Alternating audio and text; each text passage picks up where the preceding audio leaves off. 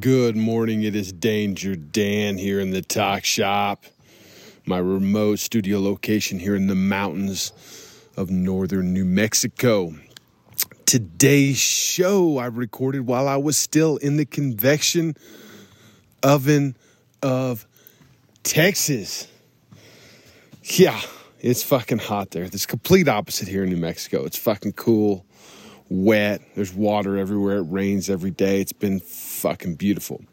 But I got to sit down and chat with Jeremy Prack of Flat Out Friday and talk about everything Mama tried in Flat Out Friday. He told me about the trip him and the guys just took to Bali, which sounded so rad. And he's got an upcoming race in Brazil. And first and foremost, in Sturgis, the American World Hooligan Championship Finals. The American World Hooligan. Dude, he's fucking hooligan races at the Jack Pine Gypsy Short Track in Sturgis, South Dakota. That's right. Monday and Tuesday, which I believe is the 8th and 9th. Qualifying on Monday night after the sun goes down, in the finals on Tuesday. And if you don't have a hooligan bike, don't worry about it because we're going to be doing the Danger Dan Spectator TT, whatever bike you bring to ride the Black Hills. Dude, we're going to race them on the track. Dude, it's going to be sick. I'll see you in Sturgis. Let's get into this podcast.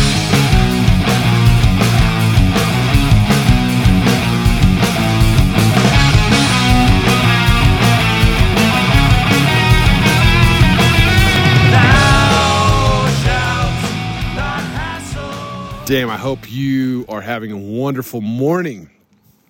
I have uh, already been up for a while trying to get the internet thing figured out. I just hooked up a Starlink up here at the cabin and we got a hell of a storm last night and I thought it was causing me problems, but I'm just just retarded. So got that figured out, man. Uh and I'm getting ready dude, I'm actually I'm already ready for Sturgis. I'm stoked.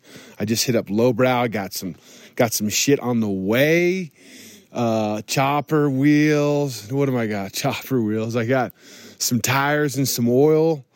And uh, dude, I think I'll be ready to go. I'm gonna ride to Sturgis. I was originally planning on hauling the flathead and racing that uh, at the races at the Flat Out Friday races, the Jack Pine Gypsy Short Track Monday and Tuesday. But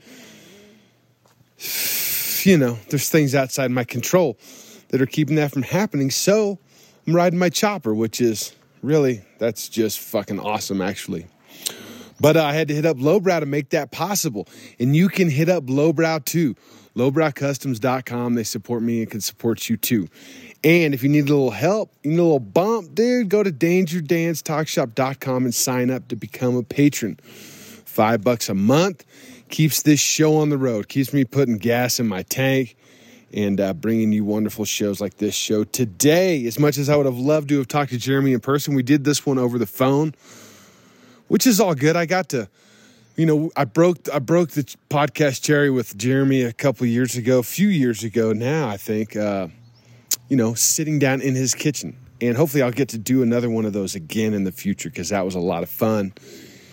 But uh, we've done a few podcasts at this point. So if you type in Danger Dan and Jeremy Prack into Google, it'll pull up all the episodes, I believe. So if you enjoy this one, scroll back and, you know, we talk about a bunch of cool shit over the past few podcasts. And uh, I really enjoy talking with Jeremy. He's like, dude, a breath of fresh air, man. And I love it, dude. I fucking love it.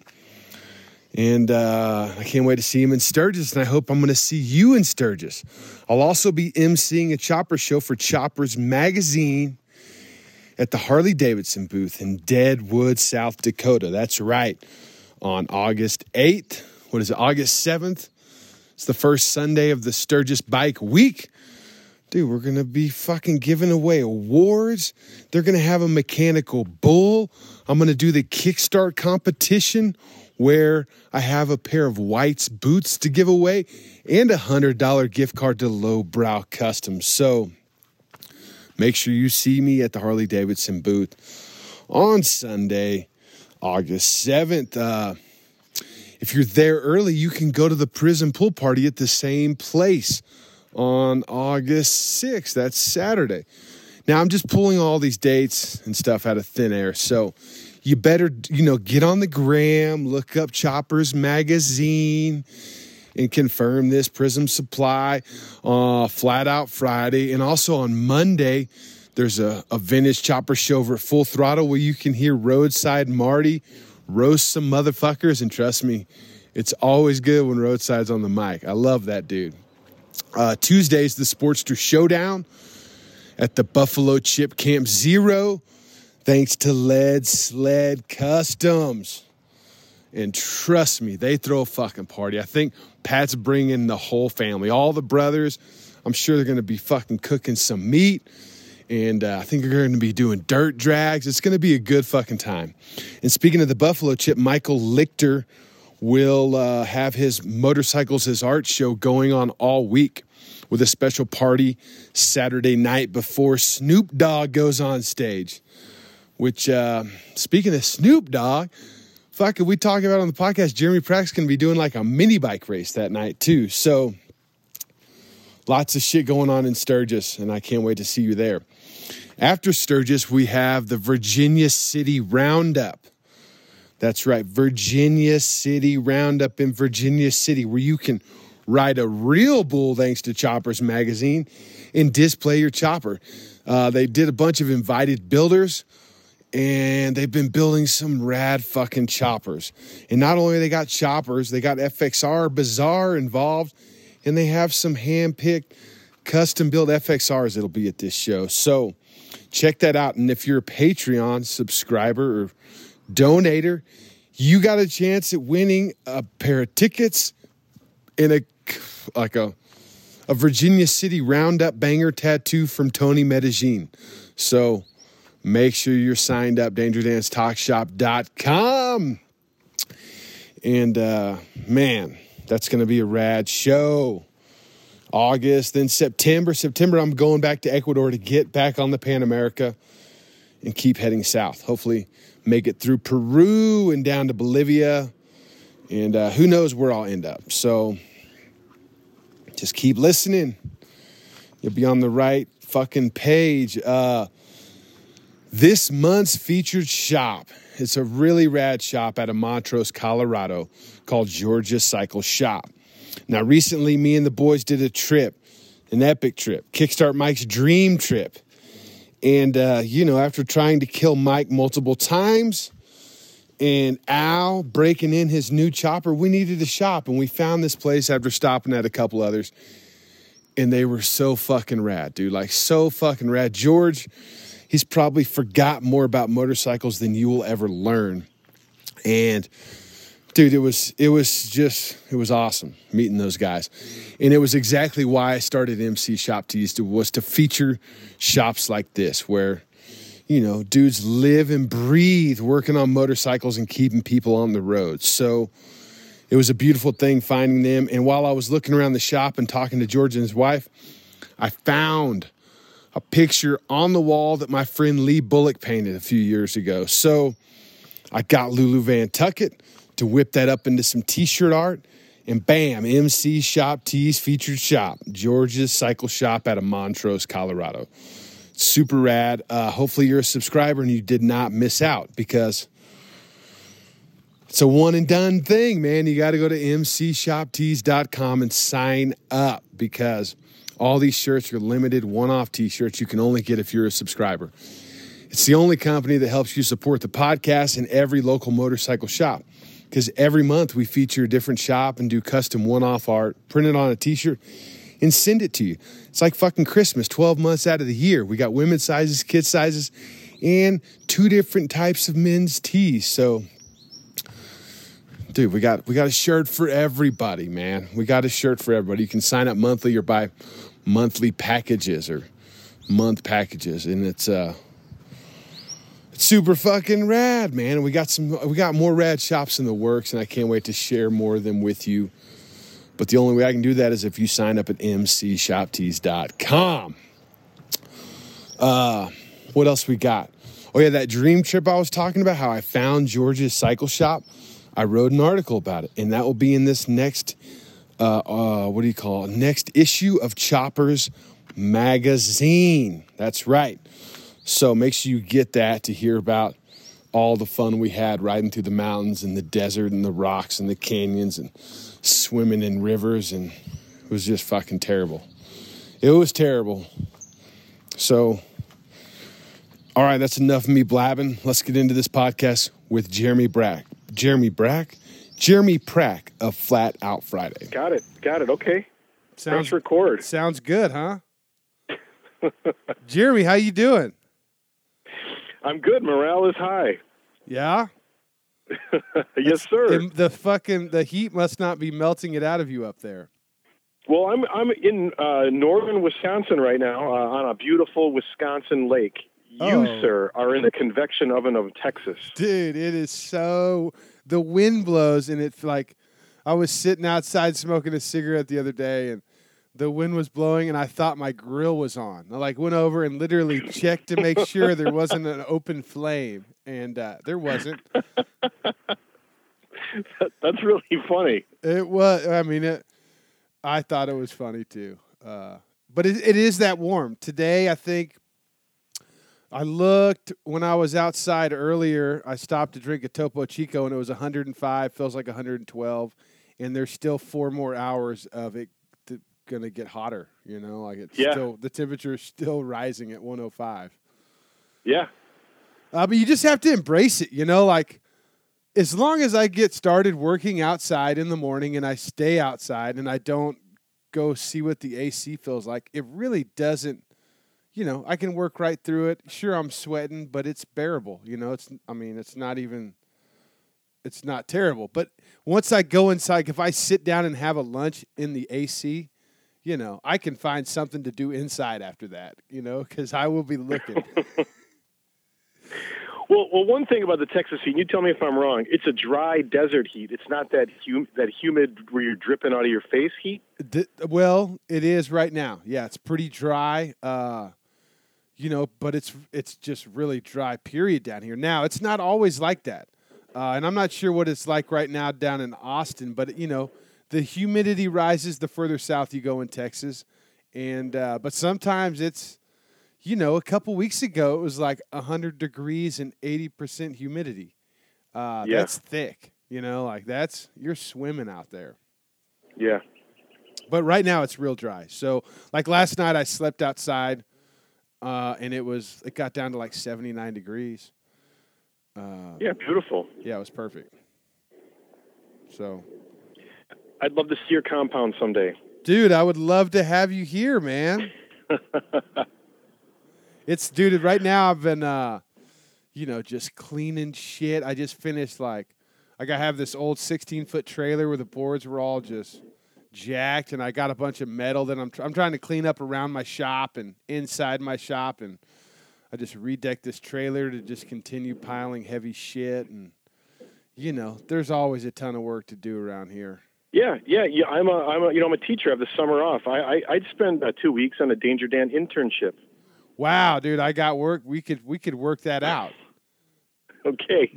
You'd be Then committing you to a lot resume. right now. Yeah, you could put that on your resume. You really could. Uh, you know, really, the two you the, the the best two weeks is if you just came down to Ecuador with me in a in another month or two. Spend two weeks I don't know if I trying roll. to I get don't know into if I could roll. Really? I'm not on the Danger Dan. You're on another level, man. I am not on your level. I hope to someday be on your level. well, there, there's a good way to get that way, and that's a two week intern in South America. Let me start with a two week internship at your compound, cleaning and taking out the garbage and scrubbing some rusty buckets, and then we'll see how I do. Yeah, pulling nails out of boards. yes. Well, now, now you were just in what Bali, Indonesia. I mean, that's like what a, two 20 hour plane flight from Milwaukee. Yeah. Yeah. How do you? How how good's your geography? It's I- not. On a scale of one to ten. I mean, that's why I'm traveling south in South America. Is I'm trying to learn my geography. you I you gotta have to go there. You're I gotta you're start with- hands-on learner. Yeah, I got to start with the Americas first. You know, I went to Nepal with uh, motorcycle Sherpa a few years ago, and you know, I know where China is in relation to, uh, what what I oh Nepal, but I actually looked at, you know, I found some friends have been going to Bali and renting scooters and surfing and riding around. So I looked at maybe possibly routing my trip back to Nepal through Bali. So I know it's like over there by Thailand. Uh, Yeah. You know, it's at, it's by the ocean, or maybe it's an island. yes, yes, very good. So now, just to be clear, Bali is not a country. Bali is an island uh, as part of the country of Indonesia. So it's in Indonesia. Okay. and and Denpasar is the city, the major city, a, a, a major city like uh, I don't know, I would be equated maybe to the size of uh, of Austin or of Oklahoma City. Wow. Okay, and that's on the island of Bali. Correct. Yep. Yep. Okay. So where did you st- route me over there? You flew to. Well, let's do a quick a quick itinerary. Uh, do a quick itinerary. We flew, uh, you know, uh, Chicago to uh, Tokyo, Tokyo to Jakarta, the the old capital, the major uh, financial uh, center of Jakarta. Or, sorry, of Indonesia. I believe the second largest city in the world. Wow. and, how uh, much time did you have there? and have then the next day, I'm sorry. Say that again. was there was it just a transfer? Did you have like a decent layover in Jakarta? Well, Jakarta was our destination. Was our end destination. Okay. Okay, so we hung out there um, for a day, and then uh, there was a dirt track race. Actually, a dirt track, so a flat track, a TT, you know, or a dirt road course, and then a motocross track on that Saturday and Sunday. Dude, so awesome. And and uh, I mean, I could go on, you know, an hour of describing how that went, but let me just say, I mean, I helped out with the scoring and the administration of of starting the race. And uh, there was just so much stoke, I couldn't keep them out of the gate. I couldn't keep them back. as soon as I touched the green flag, they were going. Now, And, is this uh, something that they've been doing in the past, like something that's been growing, or is it like something that you kind of spearheaded over there? No, yeah, no, I did not spearhead it at all. I mean, I don't want to take any kind of false credit for it. Um, they have their own, they have their own thing going. I was just there to witness it, and uh, they did not need me uh, or us in the slightest. They have their shit together. Um, but so, just real quick, I mean, let me just tell you the connection. Uh, there were some people over there that have been following Flat Out Friday. They ended up starting a slide on Sunday. Uh, they contacted myself. We did like a little podcast, like we're doing right now. Nice. Um, we hit we hit it off, and I said, "Your next event, you let me know, and I'll come out there." And again, it happened to be on my summer break, and it happened to be when flights were really cheap. Uh, and the, the exchange rate is very reasonable for any American to go over there. Nice. It's fourteen thousand rupiah to one dollar. Wow. So you were like a millionaire over there. A hundred dollars was one point four million rupiah. That's so awesome. I, f- I was a millionaire down in Colombia. It's a good feeling, right? To have a million yeah. Million of any currency in your pocket, dude. Yeah. That's just like the Western way is like, wow, how much does it cost? I can't believe it's only 80 cents. You know, what a value. That's the Western mindset. I mean, you tell me they don't have that mindset over there. If they were to like come over here and they're like, if it was like, oh, it's only eighty American cent, that's only ten thousand rupee. That's cheap. You, they wouldn't be stoked about it too. no, they would. Okay, They would, So that's but I like think a- they would be shocked. They would be shocked at how expensive things are here. Is was what is what I'm. oh, they would. Yeah, it'd be the other line. way around. Yeah, Yeah, it's funny down like in South America. It kind of goes both ways. Colombia was like super cheap. Like I thought I was doing my conversions wrong. I was like, there is no way. You know, I just paid eighty dollars. That's a great value for this handmade leather bag. And then I figure out the conversions, and I was like, fuck, it was only eight dollars. I should have bought ten of them. You know, like yeah, whoa. And then you go to Ecuador, and they use the American dollar, and uh, you know things are still cheaper, but you know not not like Colombia. You know, it doesn't sure. it doesn't translate quite as well for your your dollar to go as far.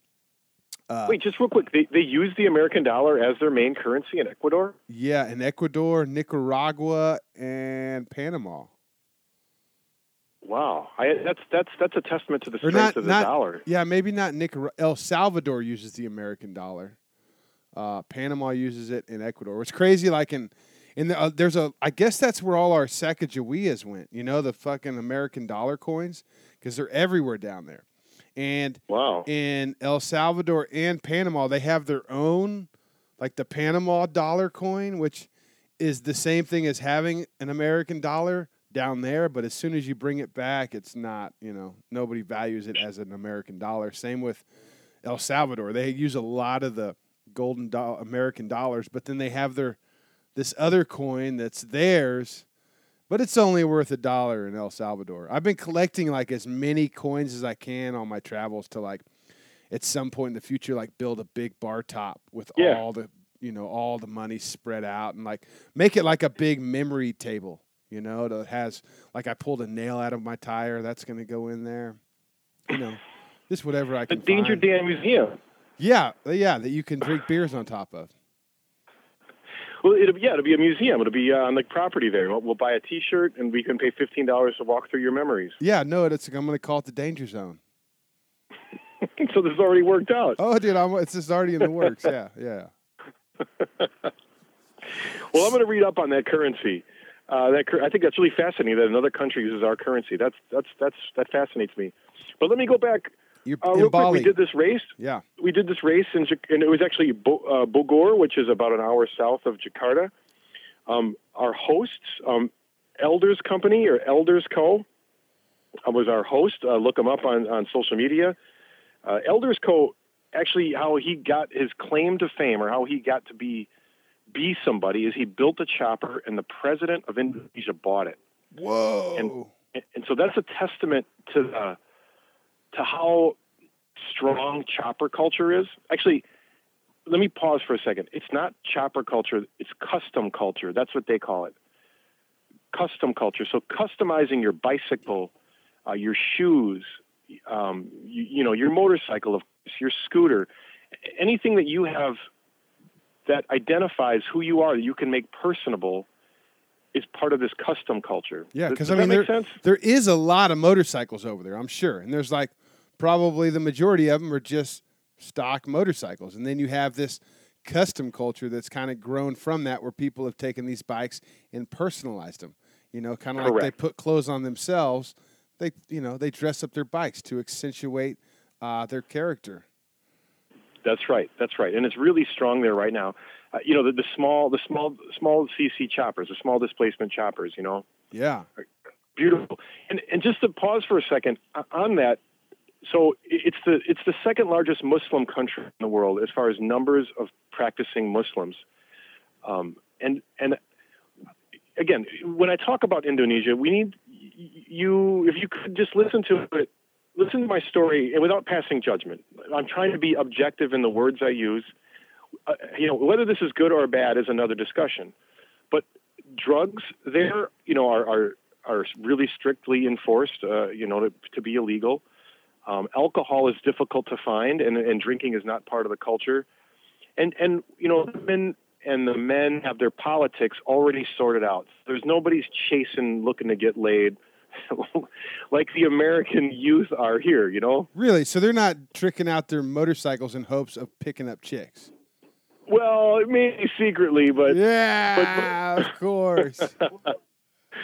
But my point is, if you're not drinking and you know doing drugs, and their brain is clouded with these things. They're just hyper focused on the chrome work, and you know, in the in the building of the wheels and the and the wel- the quality welds of the frames.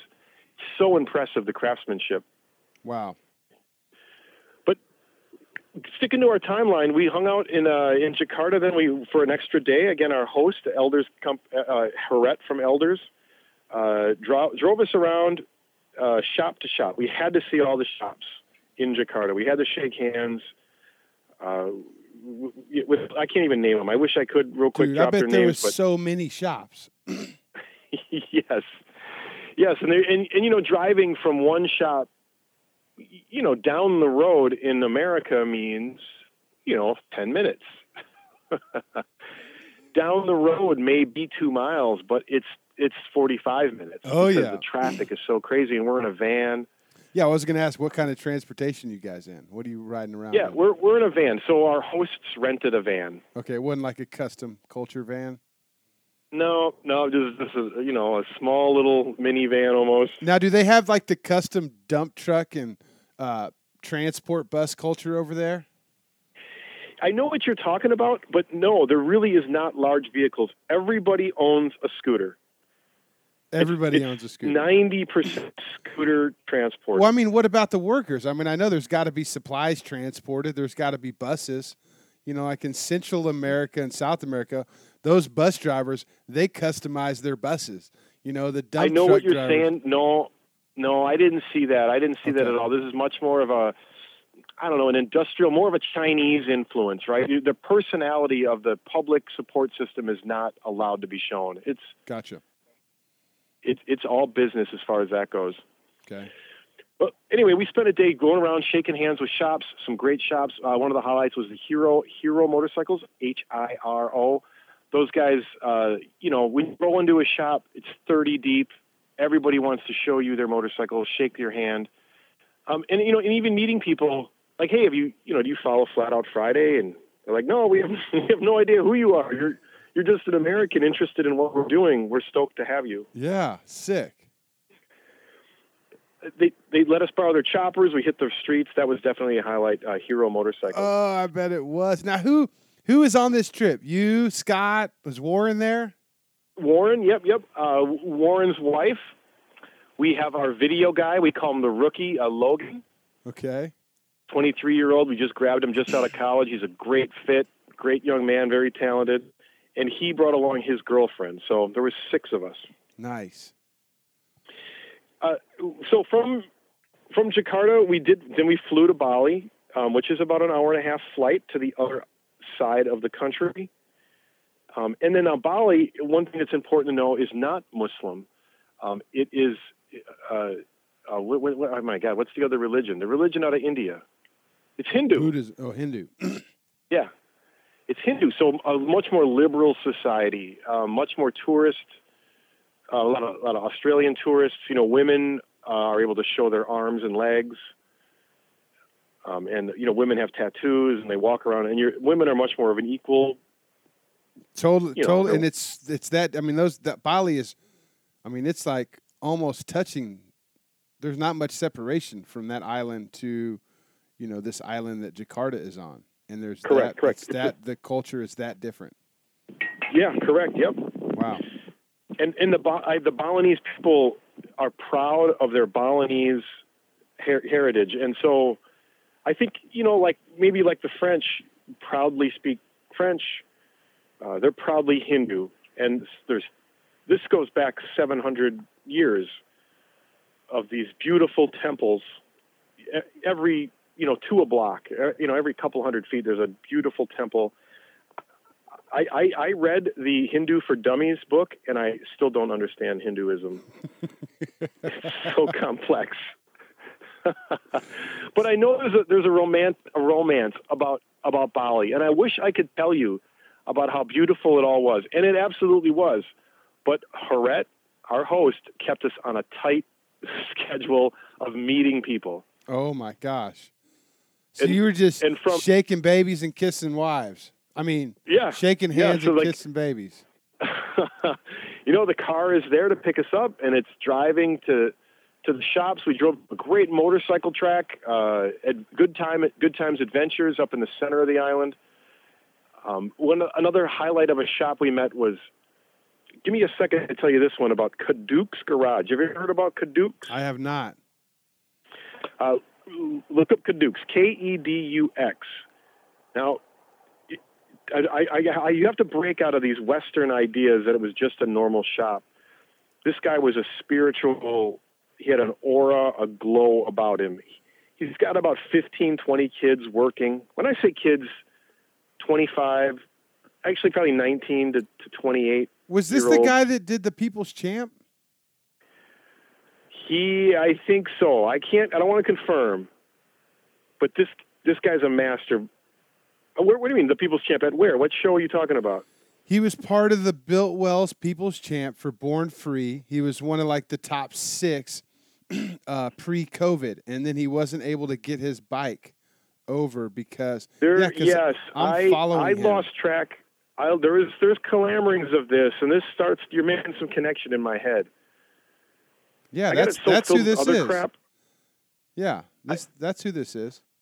You're looking it up? Yeah, I'm looking at it right now. Yeah, yeah. So this Kedux guy just deals with Harleys, uh, which are already difficult to get in the country of Indonesia, but specifically, he's on an island in, of Bali. Uh, but of course, his craftsmanship on the motorcycle and the aura and the spirit of which he carries himself, that's one story that we could talk about. Here's what's fascinating about him is, and again, I- the English isn't real good. The narrative, you know, you don't know the long time narrative. I only know five minutes ahead of me. You Okay, know, okay. Like, I don't know where I'm going. I don't know who people are. I don't do my research. Anyway, hey, let's go across the street and I want to show you this temple. Okay, the temple. What, let's check it out. Well, he is this uh, master builder of these these statues, these ugu ugus, these 40 foot, 60 foot statues that they build one a year. Uh, and, and his move, so that they can move below the power lines as they parade them to, to downtown. So he has his his crew or his team or his religious following, if you will, following these ugu ugus downtown, this giant statue of death. Um, and and it was a, a rather emotional and powerful, beautiful.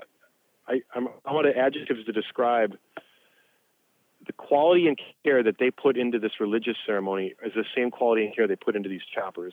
Wow. I'm looking at these statues right now. It is uh anybody listening ugu along. It's uh, uh at WKS Bali.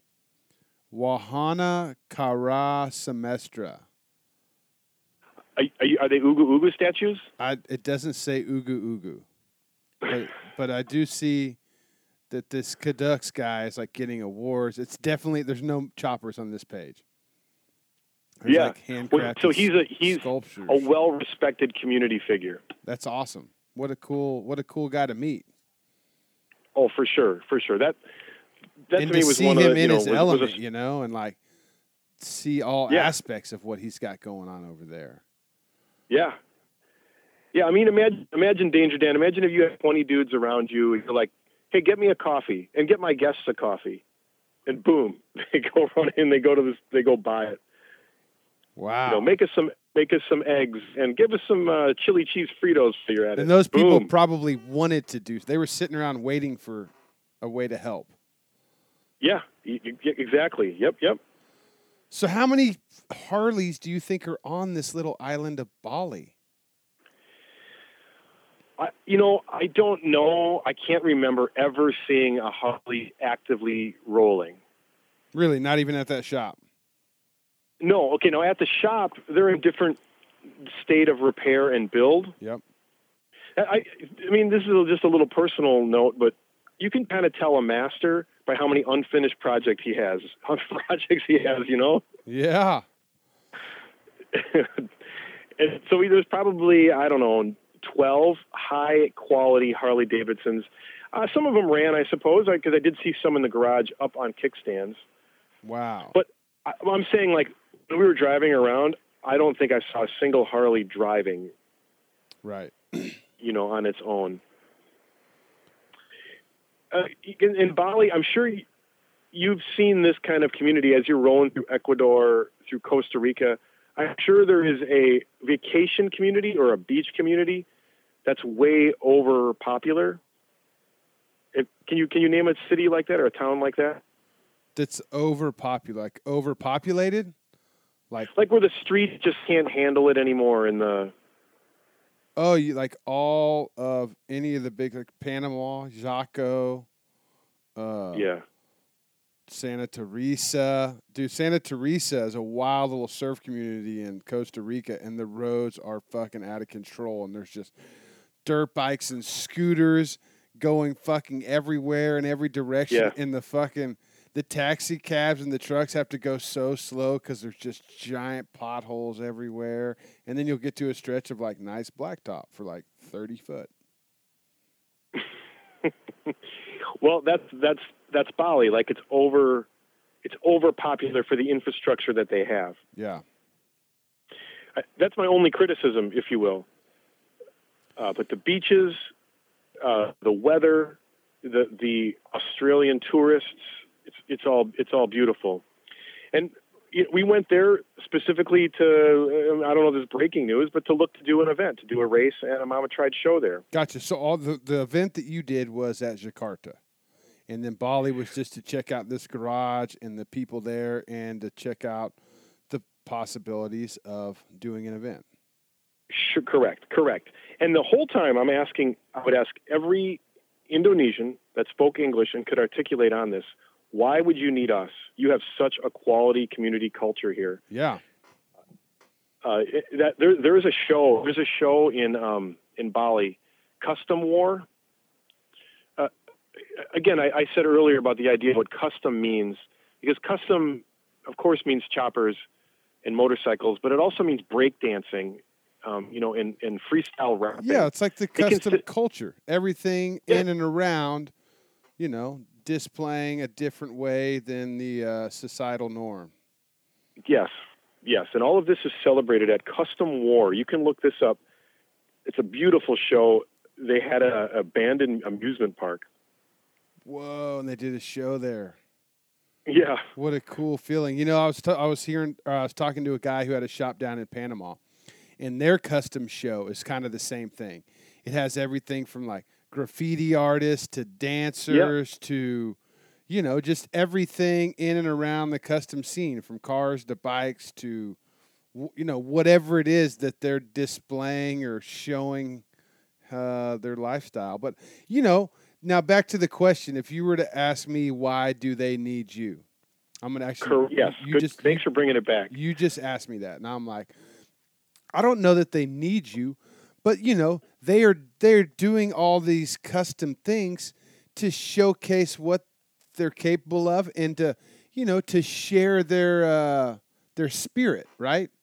And for for them to be able to share their spirit in such a way that the creators of the baddest, you know, people from the same place where the baddest motorcycles on the planet are made from would come out and throw a party and and then honor pick some of their favorites out and give them a special award that's just fucking awesome you know? Like there will be people that will step it up even more and you know accentuate their custom culture uh, to a new level just knowing that it's getting the you know it's got more legs and it's gonna more people are gonna see it. And uh, that's exciting. Yeah well well said. It's exactly what they told me good. Man, they're good at talking over there.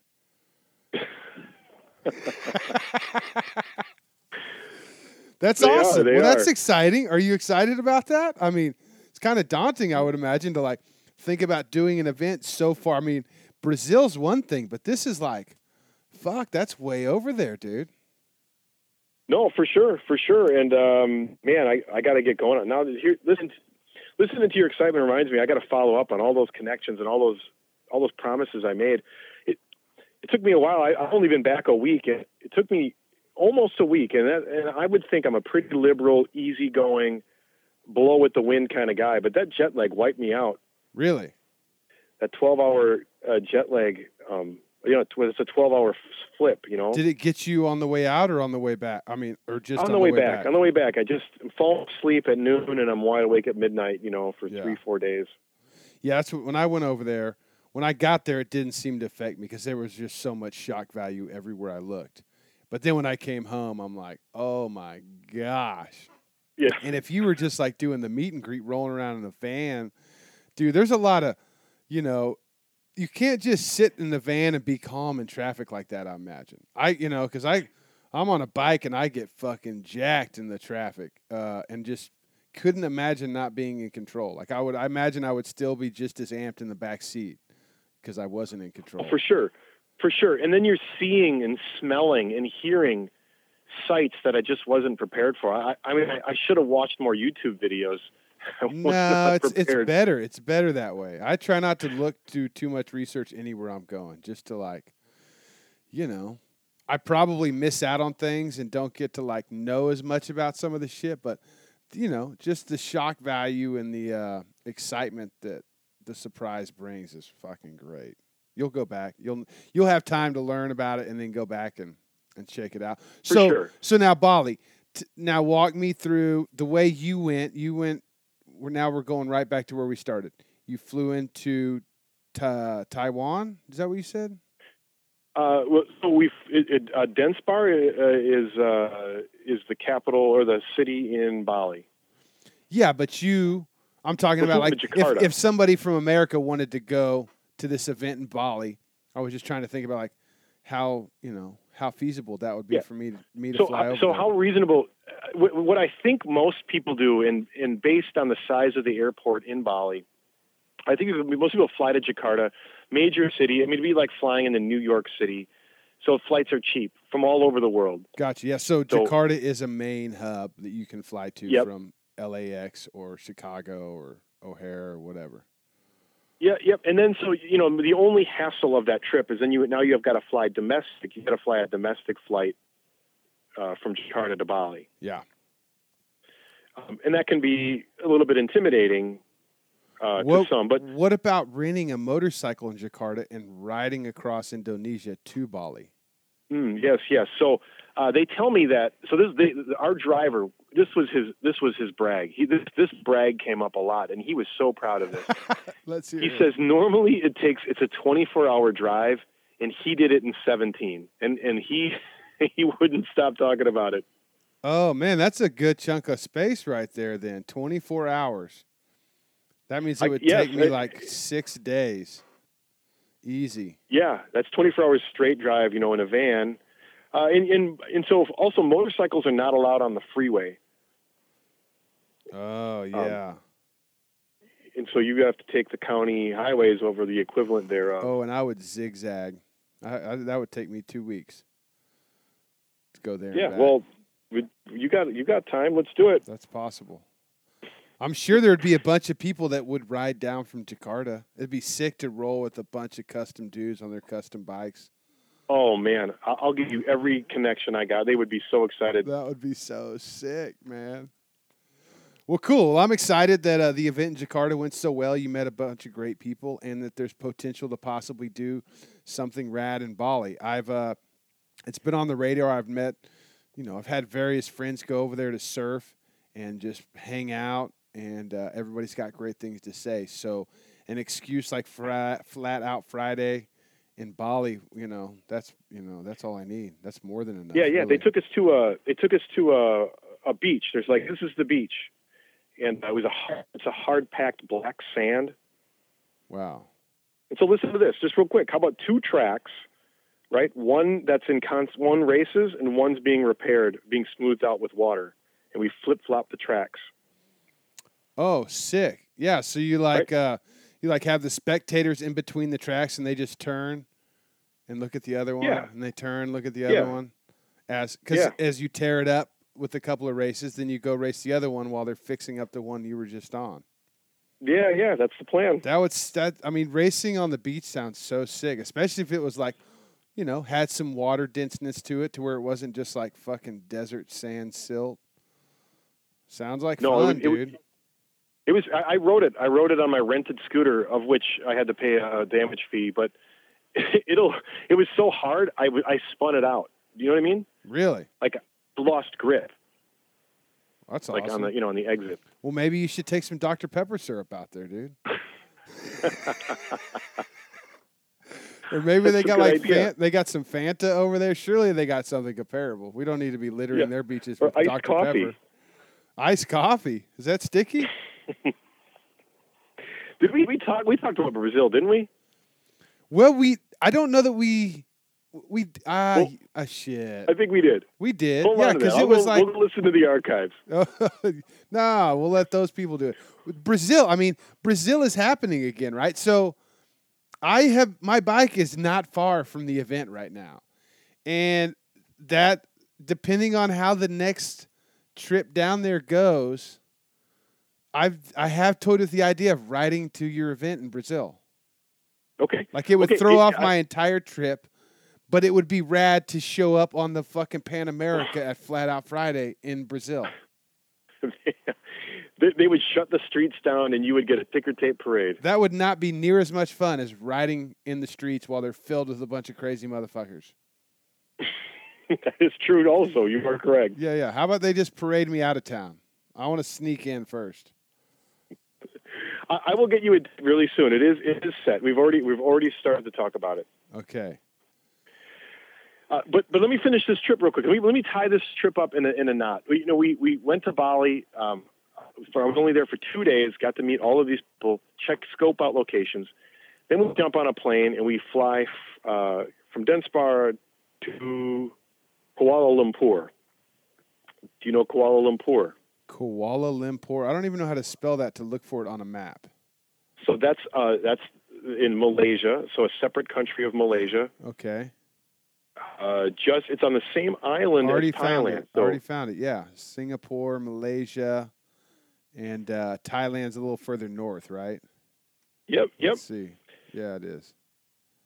So there they had a, they had a, a major conference or a convention uh, called Art of Speed. Wow. Uh, Look at you. You're like a fucking world ambassador. Fucking Yeah. sick. All Yeah. right, tell me about it.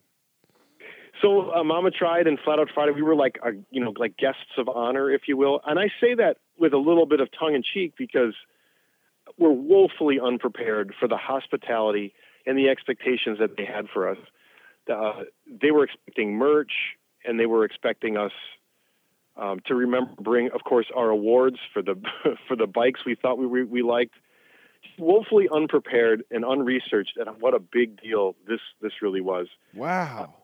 I, I don't know the numbers, uh, but it was cheek to jowl. You know, five buildings, you know, a major rock festival, a major music festival, as big as I've ever seen. And and you could really, you know, when I first got there, there wasn't much action because, of course, I'm there at nine in the morning, um, and uh, but you could really once it started going there was a remote control area for re- custom remote control cars. Uh, th- there was a custom Hot Wheel uh, section. You know, there was a the breakdancing section. So when you say, I, th- I was thinking this was like racing, but this is like a custom culture event that has racing. A custom culture event. That's correct. That's correct. And what uh, was the name of it again? Something speed? It's called Art of Speed. Art Art of of Speed, Malaysia. Okay. Wow. Uh, Do you see it? What do you see? Oh, I haven't looked it up. No, I was just thinking about Oh. it. No, I'm no, no. I'm listening to you and just I'm saying wow to you, man.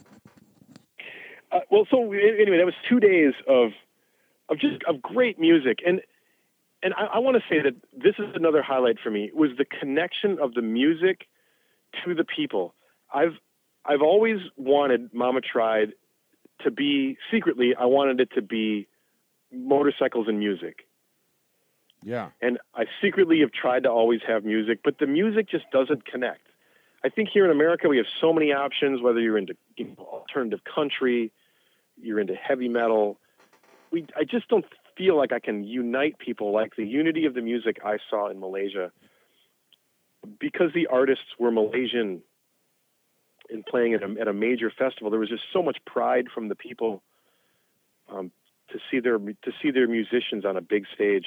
That's awesome. Well, now that reminds me, and this is a little off topic, but the last time we talked, we talked about you DJing and emceeing Mama Tried last year. And like talking shit to everybody and playing music. Did you end up following through with that idea? Well, I DJ'd, I did, and now I'm always half a brain on that day after Mama tried. And here's what was really humbling for me: I get a little, I have a couple drinks, I get a little cocky, and I get on a mic, and I think I'm pretty funny, and people think I'm a little funny. I push it a little bit, but I know when to pull it back. Yeah. Okay, but here's where it got shit canned. I couldn't figure out how to turn my one of my phones off, and it was ringing. It was Oh, ringing you during the can't DJ set. have that, dude. I know you can't have that, and it it did it three times, and so I felt I was already losing. Now I've I've depowered my heckle. Oh yeah, you've already beat up your uh, your inner juju. Your inner juju's Yeah. leaked out now because you've Yeah. failed everybody by letting your phone ring at the climax. of, yes. So oh my gosh! Yeah, So I can see how that my would. hat's a little you. lower over my eyes. yeah, you know what I mean? yeah. And now Oh, I'm yeah. like I'm two inches shorter. Dang it! But you at least gave it a go, and you saw the potential for success in that avenue of uh, entertainment, right? Well, I still believe this is uh, this still this is not a radical philosophy, but I still believe when playing music, you got to give people what they need, not what they want. And and I'm searching for that with music. I want to create a groove or a frequency, and I think music is a great way to do that. With the Mama Tried show, I, I'm not that successful, uh, but I'm still working at it. Yeah. Does, does that make sense? I want to find a groove. I want to find Yeah, yeah. You're time yeah, where, where you're looking where I for see something. people just, yeah, yeah. Well, that's. I mean, Don't give up gonna- on me. Yeah, you're gonna find it. You're gonna find it. I, I mean, I like the idea of you on the microphone with all your juju, you know, and all your confidence, playing songs without your phone going off. Uh, you know, Yeah, I'll invest in an iPod or something. You know what I just started thinking about? You know, like you go to like the basketball games and they've got like the band in the stands, but it's not like the full marching band. It's like a little jazz band that just plays like Yeah. fucking thirty second tidbits whenever they get the cue, or you know, just Yeah. enough to get the crowd fucking excited. You know, that would be sweet, dude. If you got the local. Do the Bucks have something like that? Do they have a band that plays at the games? Oh, for sure. Now you got me. You got me going here. Of course, we need to. We need to hype it up. Let's Mm-hmm. hype up. Let's hype up the Mama Tried show. So it's not just dead, and you come there and look at the spikes. Like we create. Oh, I was talking Yeah, about Flat Out Friday. Like go through at- there. No, I'm talking about at the races, dude. Right Oh, there in the shit. stands. Like, you know, while you're getting the racers organized, you know, they can't hear anything anyway. So might as well play some loud music uh, right there to get the fans all stoked, dude. Spilling Well, let me let me tell you. Have you seen? Have you seen at our last couple events? We have the rhythm chicken. Have you heard of the rhythm chicken? Do you know what that means? No, I don't know about the rhythm chicken. Uh, well, look them up. Look, look up maybe Rhythm Chicken Flat Out Friday. We we we pay a guy to uh, t- take his drums on a wagon and go everywhere. We tell him go in the most most unique spots, the men's bathroom, the suites up top, in the pits, and he plays his drums Okay. in in a rabbit's costume. So he's called the Rhythm Chicken, but he wears a rabbit costume. And right there, people, you know, are scratching their heads. And then, of course, why is he playing drums?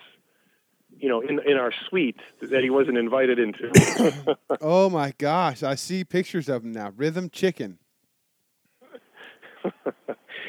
yes. So we're on the same wavelength. I'm going to step it up. I'm going to. We're going to get a marching band. Sick. That sounds awesome. So and now, also, I want you to know too, just real quick, the optics of Flat Out Friday. The last event, I changed it where I put a DJ in the middle, with the optics being it's a party and the DJ is playing music in the middle. So just like when you go to a basketball game and there is those 30 second breaks, they cue them with the music to get the crowd hyped. yeah, yeah, yeah, yeah, yeah. Yeah. We will rock but- you every time. Yeah, no, I hear you.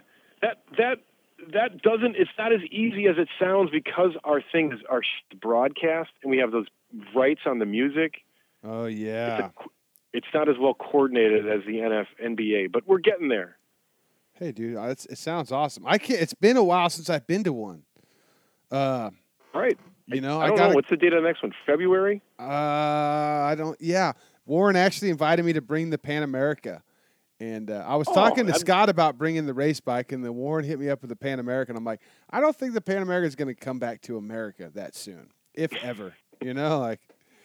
Uh, Did you just lose out on that? Is that it? You just No, I mean, what's um, it's, it's down in Ecuador. I'm going to go back in September and continue on. Uh, but once I get to the bottom, you know, I'm going to fly home. I'm not going to ride it back through Central or South America. But if it's still in good shape, I'm not going to ship it back either. I'll just like send it to Africa or something. I heard, I read about this place called the Death Acre recently.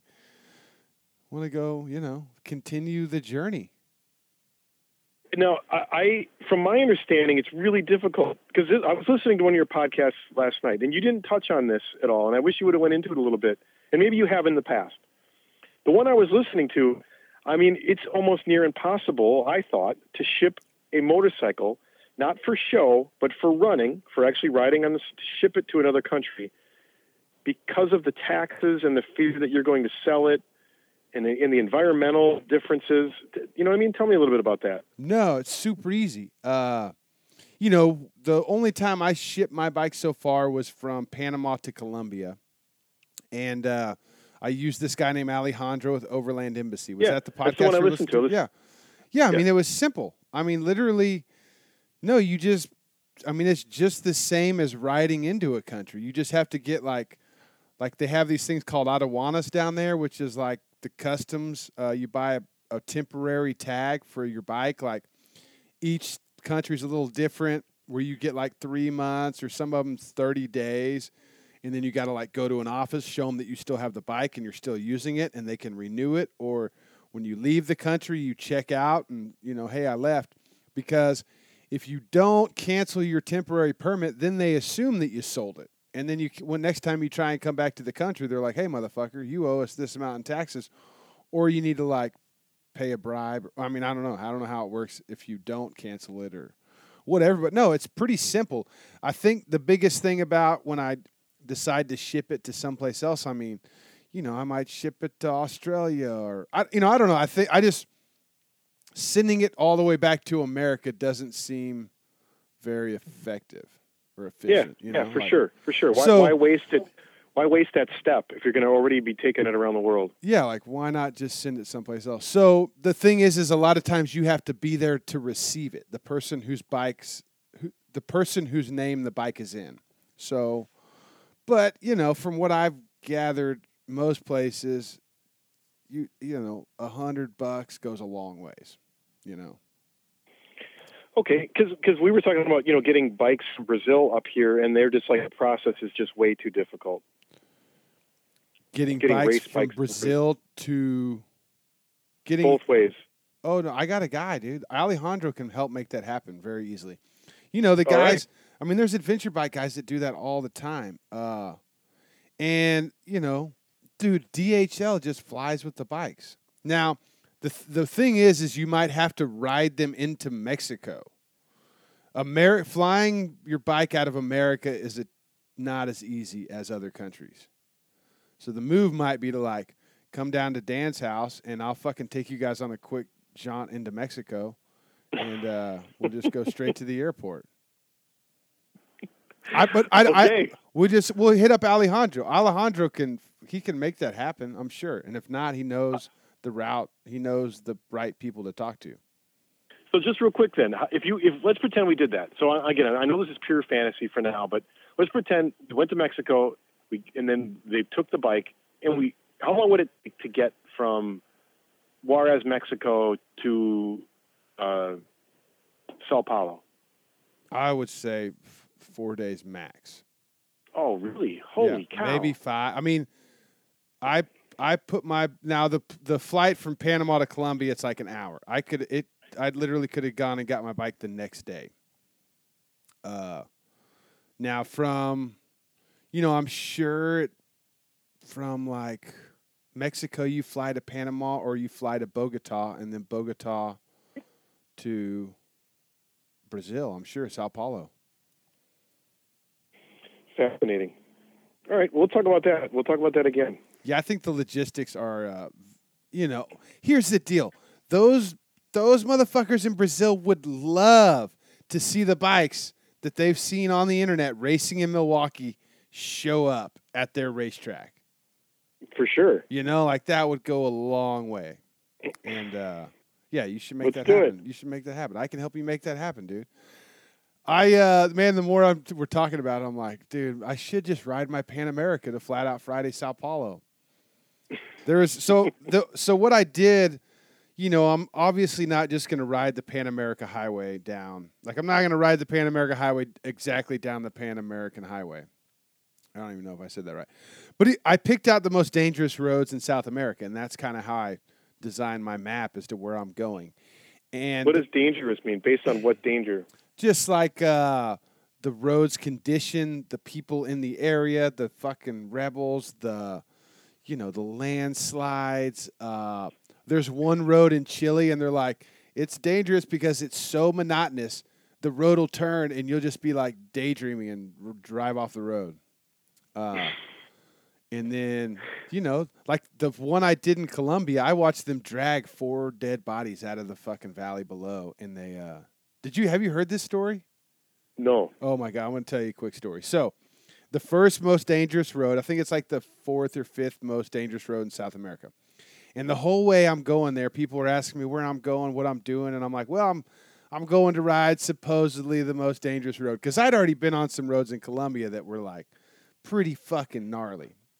And uh, so I kept smarting off, like acting like this road wasn't going to be that big of a deal. Anyways, I get to the road.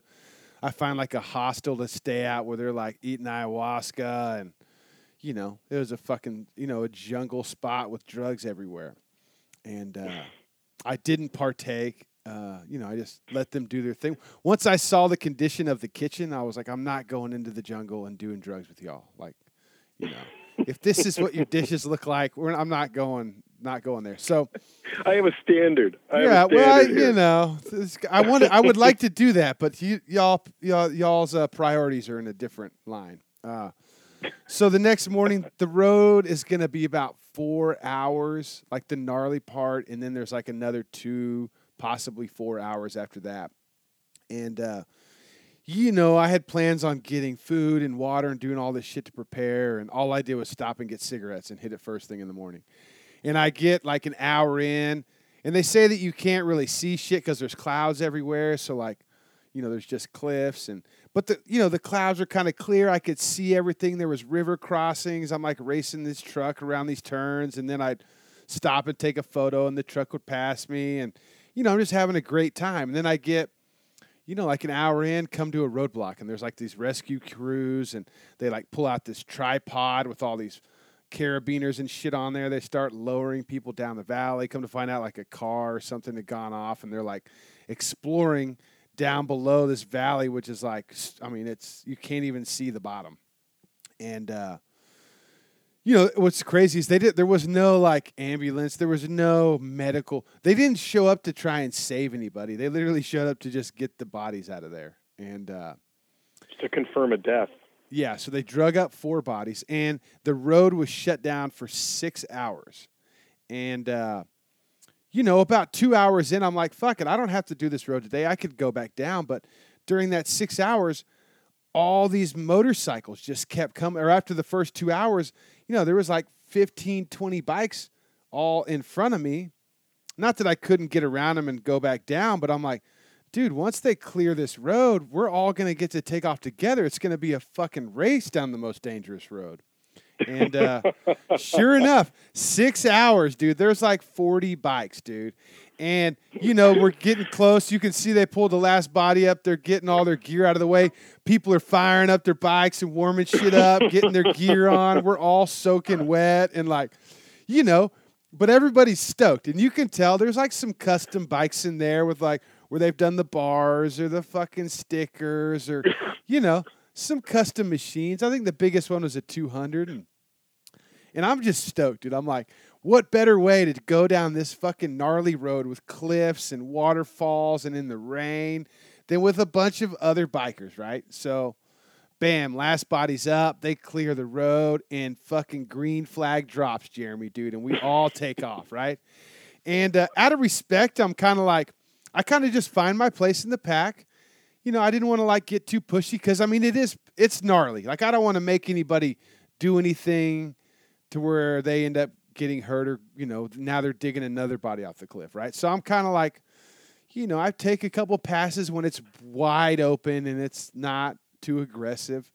And then all of a sudden, out of my peripheral, on both sides, I start seeing people inching up behind me. And at that point, I was like, fuck it, it's on, dude. And I just started jamming and just passing everybody, dude. I get, I pass like, you know, the last bit, I was like four dudes in one stretch, and I go around a couple more turns, and then bam, my rear wheel locks up, and I come to a sliding stop at the edge of this fucking cliff. And I'm like, no way, what the fuck just happened? And I jump off, and my, my chain had popped off and jammed up in between my sprocket and my swing arm. And I'm like, oh shit. Yeah. I try and roll it and it's stuck. I'm like, fuck. A couple bikes go by me. I'm like, shit. Now I got it on the center stand and I'm trying to, you know, spin it. It's not spinning. It's jammed, dude. And all these bikes that I just passed are now passing me. And it's like a one lane section. There's like, you know, a bike can go around me, but a car's not going to be able to. So I'm kind of like feeling the pressure because once all the traffic starts coming up behind the bikes, like they're going to be stuck again. You know, like they've been waiting for six hours. Now they're going to have to wait till I get my shit together. So I'm like, just you know, trying to get it unjammed. Finally, I laying on the ground, unloosen my axle, fucking axle adjusters, and finally get it all put back together. All the bikes are fucking way gone at this point. Uh, the traffic. Now, one of them stopped to help you. Nobody stopped. No, nobody stopped. I was I had the big fucking loud bike with the flames all over it, Harley Davidson. I mean, every person on a motorcycle at one point during that 6 hours came over and was just like, "What the fuck is this giant motorcycle?" You know, like Yeah, what an asshole. they'd never seen it. They're like, "Who the fuck is this guy?" You know? And I'm like, "Oh, look, fucking Texas plates." Yeah. They didn't give a shit, you know? So they all fucking, you know, get on. And I take off and I'm like, "Okay, those guys, I got to do my racing. That's out of my system. Now I can just enjoy this road." And I'm like taking photos. It's raining and I'm just taking it all in and then I and then I pass a couple bikers on the side of the road. And I'm like, "Oh shit, I'm catching back up to them." You know, and fuck, you can only take so many pictures. It's the same shit. It's waterfalls and cliffs and clouds and dude, I start catching bikers one after one. I pick all these fuckers off over the next three hours and get back to the front. And uh, I get to the last guy, and he's pushing his bike down the road with his girl walking behind him. And I pull over, and I'm like, dude, oh, your fucking chain stuck. You know, I helped him get his shit back together and get him rolling. And he, he turns and looks at me and like gives me this like embarrassed thank you. You know, he's I'm sure all he could think about was passing me while I was laying in the middle of the fucking road in the rain two hours before, and now I'm fixing his bike, getting him back on the road, and passing him all at the same time. Uh, it was awesome, Jeremy. It was like the coolest way I could have ever ridden that road. which was just a bunch of That's a great story. It was so good, man. So that's the idea. Is I'm going to hit all these dangerous roads on the way down, and the majority of them are on the west coast. But there's one that's kind of towards uh, Sao Paulo, and I'm like, oh, you know, I probably just won't hit that one. But you know, maybe maybe I hit that one on the way to Flat Out Friday, and it Okay, probably next spring. It'd probably Next be spring. easier to ride or get my bike from Sao Paulo to Africa than it would be from Ushuaia to Africa. Oh, for sure. So I just go down to the bottom, tag it, and then go up to Sao Paulo. And fly home with us. And then fly home with you guys. Send my bike someplace else. All right, we'll we'll All right. we'll, we'll keep talking that up, but uh, that's Let, it. let, let's do this then. Get let's get somehow let's get Mama Tried and Flat Out Friday over in Africa so we can knock out all se- all seven continents. Okay, dude. I mean, South Africa has a great scene, dude. They would love it, dude. There's like a fucking XT 500 like outlaw club in South Africa. You're only allowed to ride XT 500s. They're fucking. I, I can't wait to go find those guys. you ever get punched in the face? Me? Yeah, I've been punched in the face. Yeah. Have you seen my teeth?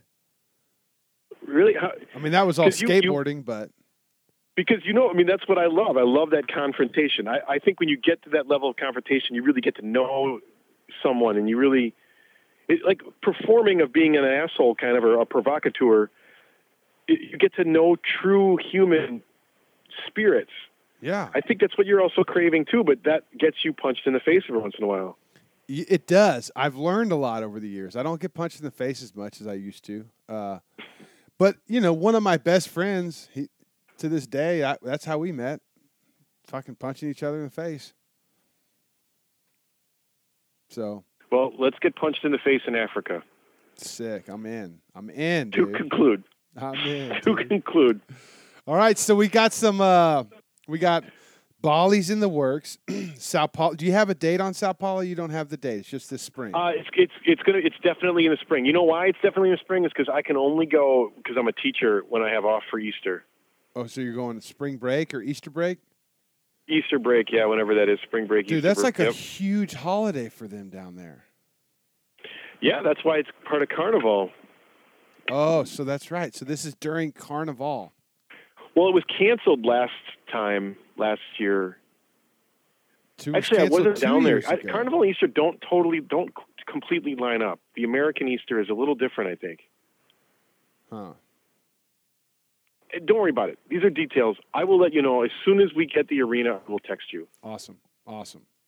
And then uh, Africa's in the works. Um, do we Put have it on the itinerary. But the the next big race is the world. What is it? The uh, the hooligan world finals, world championship. let, let me say this real quick. I last time I talked to you, I told you about that. I got a call from the FIM. The what is that? The Federal International Motorcycle out of Spain. Is that right? Dude, big time. I knew you're fucking big time, dude. Yeah, they called me and said I can't use the word world. Oh, for real? yeah. Surely they said if you want to use the word world, you have to pay money or something, right? No, you can't. Don't don't even bother. Don't use it. And I and I laughed. I was like, you know, it's just a joke. Like, what if I use universe? And they didn't think that was very funny. They didn't.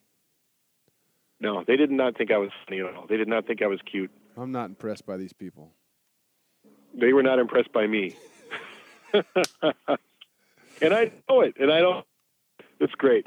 So yeah. So real quick, but let me let me just tell you, this is what we're working on right now. Literally, we're working on right now. I listened to your podcast last night, the latest one, and and I took a lot of notes. There's a lot of stuff you mentioned that I didn't know about. I'm going to put together what I think is all the cool shit going on in Sturgis, and I'm going to make a bold claim. I'm I'm going to post it even if it contradicts the shit I've got going on. Really? So wait a second. Uh, now we're we're doing bold claims, not bold statements. It's a bold claim.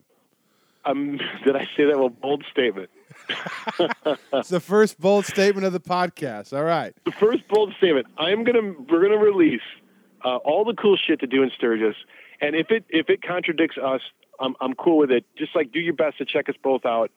Uh, but I'd be, you know, I would have a little regret if I didn't uh, um, let people know or our audience about Michael Lichter's shit going on. You know, I don't know when it is it probably contradicts something we got going on, but out of out of respect, you got to check that shit out. I mean, right? it's all week long. That's what's awesome about Lichter's thing. oh, really? It's free and it's all week long. Yeah, he has the bikes and the art and the photos set up. Uh, I think opening night is Saturday night, and then all week long you can go to the Buffalo Chip for free and check out that exhibit. Okay, okay. So well, that's an example. So that and the Dice show, uh, Lead Sled's got a show. Um, so Dice has anyway, a show. Uh, le- Chop- what did I say? Lead Sled? Di- yeah, Lead Sled, Choppers Magazine, the Prism Supply guys have got a show yes. on Sunday. A pool yeah, so party. see, we're on the we are on the we are on the same wavelength here. Yeah, and and so I don't, I, and I and I don't feel like anybody's done that yet. I don't feel like anybody's put something together. They all have their hidden agenda of supporting themselves, which I do. Which I do. Of course, I want my shit to be well attended it's also just not totally fair to, to manipulate information. So I'm going to put out there all the cool shit. And my point is, let me just tell you my itinerary for the week, and it's totally set in stone. It's it's focused. I'll be getting there on the first, by the way, August first. When are you getting there? Um, let's see. Let me pull that up. You're gonna get there the first. You are a fucking overachiever. I love it. Uh, you're gonna have time to go ride like needles and see Mount Rushmore. Yeah, I, I never got a chance Horse. to do any of that shit. So yeah, we are we're hauling our bikes up there, so I can kind of have a little bit of the flavor of the experience of Sturgis before to be I'm I become an administrator. That's awesome. That's a great idea. I won't get there till the fifth, or, okay. the sixth. The sixth Sunday. Okay.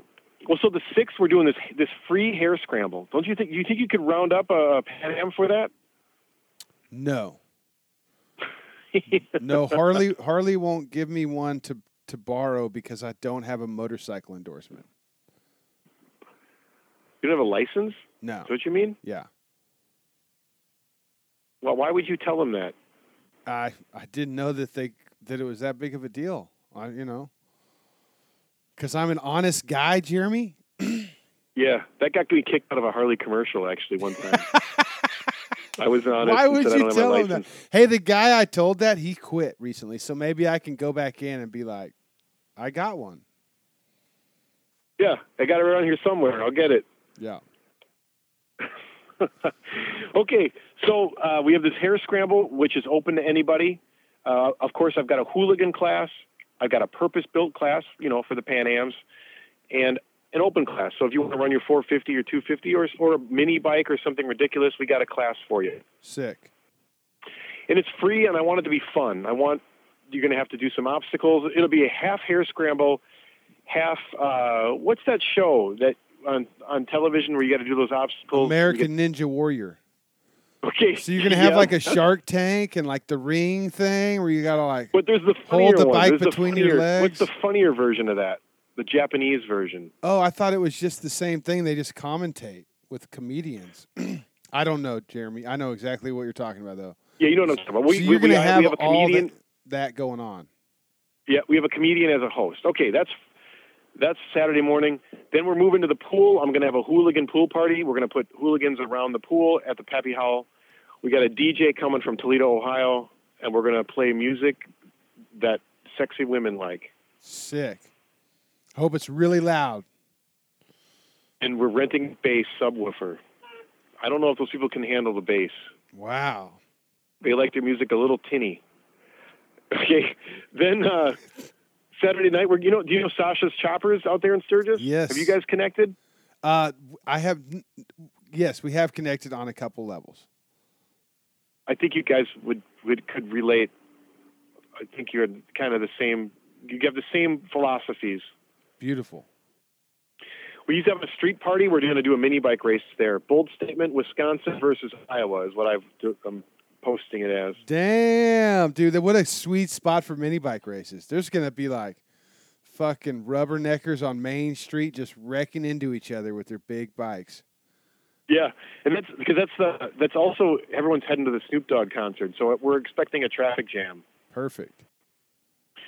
Uh, then um, on uh, what is it? The seventh, Sunday the seventh, we're having a Mama Tried show. So twenty five invited motorcycles around the pool, again at the Pappy Hoel uh, campground.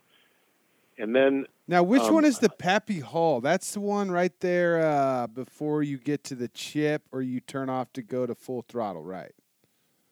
it's right in the same space as Full Throttle. Yes. In the same space as full throttle? Yeah. The, where full Yeah, throttle basically. used to be. No, no, it's the new one. It's just out of town. It's just right by that Okay, mountain. it's You know, so when you're heading to It's called Bear Butte. yeah, Bear Butte, right when you're heading up to uh, Full Throttle, or sorry, to Buffalo Chip, you make that left and you head north. Okay. I know I don't know that road. Yeah. It's the Bear Butte Road. So it's at that campground. Yes. Okay. So they're giving us key. Perfect, dude. and they're like, whatever you want to do. So we're doing, you know, we're a hare scramble, two pool parties. They also have a racetrack there, so I'm having, having a free race, or just I'm calling a test and tune. We got access to their free track. It's like a velodrome. I think maybe you were there with me one time. No, I rode it last year on the Pan America. The velodrome track. Yeah. Yeah. Okay, so you know what I'm talking about. Yeah, the fucking bank dirt track It's like fucking sand. Yeah, I know exactly what you're talking about. And then uh, Monday and Tuesday. Now they are the they are the American Hooligan Finals. I got ten thousand dollars uh, to give to people, and I want to run it like a two day, like a like a like a sprint car race or like a stock car show. One day of qualifying and then one day of mains. I got plenty of support classes if anybody wants to race. There's the tr- all the traditional classes that you're used to. Um, you can race on that Monday and Tuesday. I don't know the cost or anything specifically. I my deal with uh, the Jack Pine Gypsies is that they can they're going to manage that and they can keep it. Cool. That's awesome. So that's So- that was my biggest question with the races. Is it was it going to be set up like Flat Out Friday where we got to show up in the morning, do fucking racing all day, and then there's the main show that night? Uh, now, it, it, now, if you say that with like misery, and I, and I appreciate that because the old Jeremy would have said, "Yep, I want you there at 6 a.m. Loadings at 6," because I get nervous. However, there's so much going on at Jack Pine, Yeah. and they even say we don't want a bike on the track till the sun's down. Yeah, yeah, yeah, yeah. Perfect. So I don't know what time loading will be. I'll know that when I get there. But you know, I know people are nervous to load their rigs in, but I'll be I'll be there early to let you guys load it in. But just so you know, we can't get on the track till probably six o'clock. Sick. That's so perfect. But one of the things, but why that I want to talk a little bit more about that event is we've got the Danger Dan's spectator racing. What what what is that all about? Dude, dude, we're gonna fucking ride our street bikes on the racetrack, right? Yeah, yep, yep. Now, now I advertise it as Danger Dan's TT. Want to do the jump or not? Yeah, fuck yeah, we want to do the jump. okay, okay. Now, this is what I'm thinking of how it goes, and you tell me if I'm wrong. Okay. Okay, so so person one so two bikes on the line, right? And then you go, like you go, you, you start normally. You go around, you hit the jump. Maybe it's one or two laps. Winner moves on. So winner takes the next random person. Loser's done. I mean, that could take a while, dude. I think you're underestimating the amount of dumbasses like me that are going to be wanting to take the oh, street really? bike out so there. tell me. I think Tell, that give me. I mean, I feel like we have to feel it out, see how many people show up. But I think to have just two people on the track is like missing. We're gonna not going to have some good racing. Uh, I would think Okay. at least four, at least. Okay, four. okay. And if there's more people, then yeah. I mean, if there is only like six of us total, then yeah, we'll just do drag racing. Uh, whenever there's a lull in action, we'll get out there and, or however you want to set it up. But I think there's going to be a handful of guys that are going to be ready to ride their street bike out there. Awesome. Okay. However, however we feel, it'll be it'll be organic that way. Yeah. And anybody Okay, that alright. complains will just fucking they're done. They're out. They just you know That's right. they have to actually they have to go lay down with their bike on the backside of the jump. And the more people that complain, the faster you got to hit the jump. And and I'm talking like even even a shoulder shrug. You know that shoulder shrug where people are like, "What the fuck?" They don't say anything, but their shoulders say it. Oh, dude. Instant. You're instantly at the base of the jump. instantly. And that goes for all the classes. And we're gonna this the Yeah, jump is only gonna be hidden by the street bike, so you don't want to get there. You don't want to be there. Bold statement. Oh well, I'm excited to have you in Sturgis, dude. This is gonna be sweet. Right. Yeah, Sturgis is tough though, man. It's tough to get your elbow in there. You know. Well, you know what's tough about Sturgis is there's so much going on, and even when you know, and people who haven't been have, it's hard to even wrap your head around it, uh, because you know, it's, it's just so huge. But like once you get there, like I remember riding there the first time, I thought I had arrived in Sturgis like.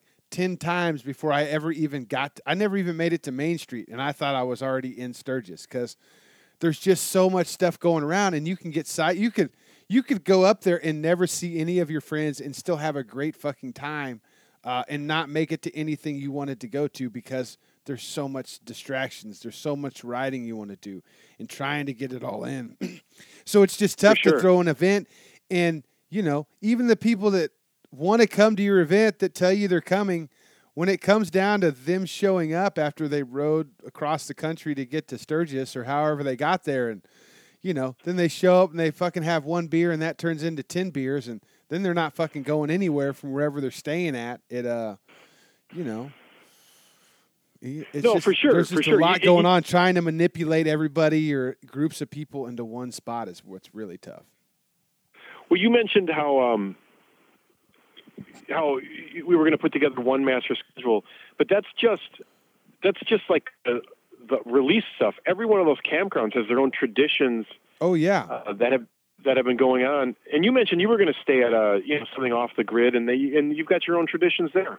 Yeah, it's, there's just fucking chill the fuck out, dude. This is the this is just the, the dude. It's a sweet spot. This guy like, it's the best food in all of Sturgis. Uh, the dude is a cook. He has like a a barbecue company, and he shows up and cooks a different meal each night.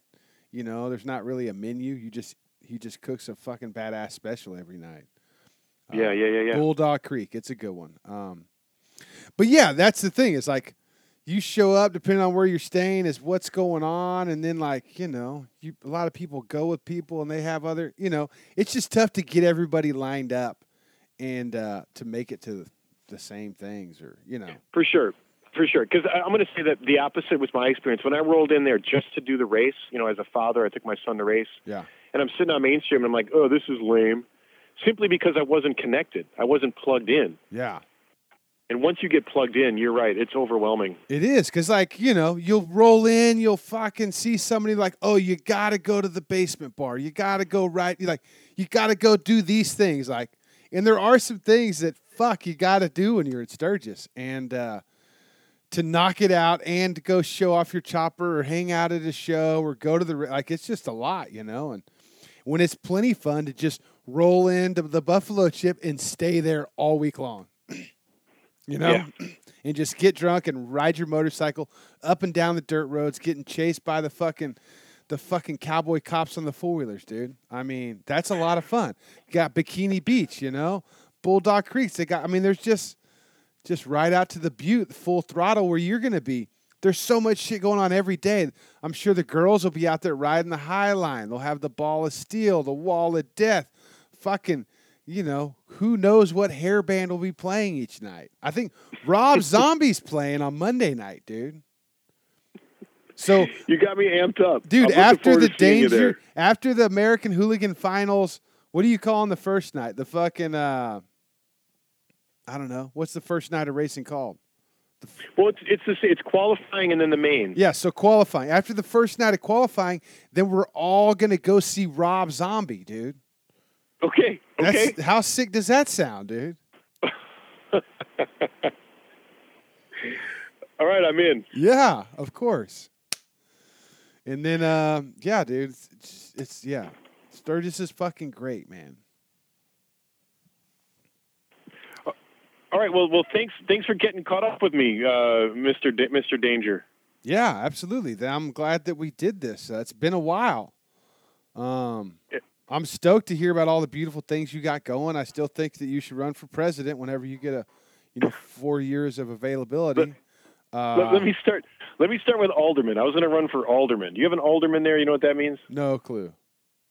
Like a like a is that like your local Elks club or something?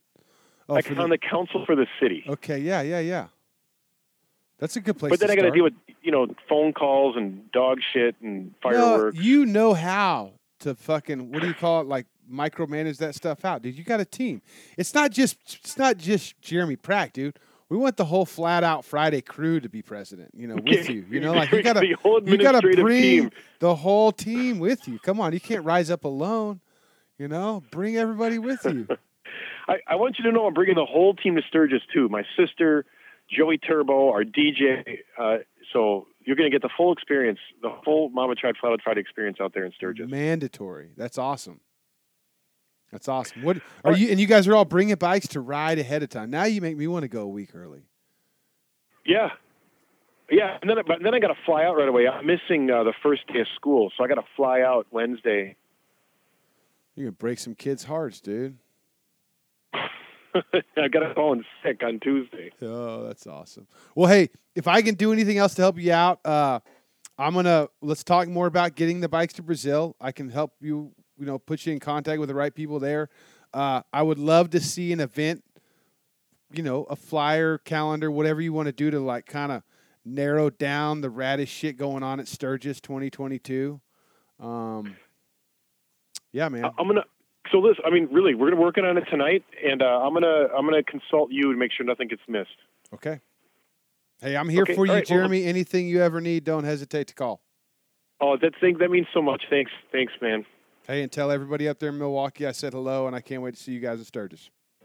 All right, great. Thank you. Thanks for your time. I'll see you soon. Bye bye. Damn. There's like not as much oxygen up here. And, uh, dude, fucking what a wild day yesterday was. I fucking took my kids on a steam engine train, and, you know, we had a great time. We left the wife at the cabin to, like, you know, enjoy some time alone and I think she did for a while until it rained and flooded our fucking basement.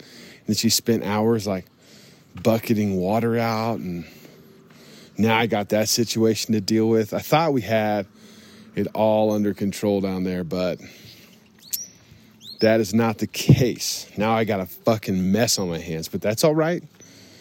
It's all right. You know, we need water down in Texas, so I can't even complain about having too much water up here in New Mexico. I just wish it would move a little further southeast for me. So, uh, Jeremy Prach, it's always wonderful talking to you. I can't wait to see you in Sturgis. Make sure you go to Danger Dan's Talk Shop and sign up now to become a patron. Go to mcshoptees.com.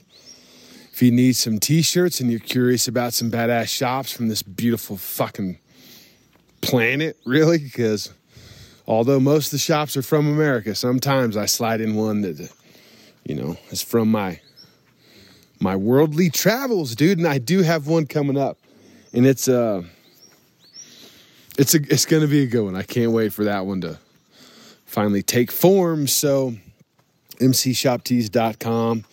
Uh, check out all things Flat Out Friday and Mama Tried on the gram. They got a website, I'm sure, that you can link to through the gram or the show notes. Maybe I'll put something in there.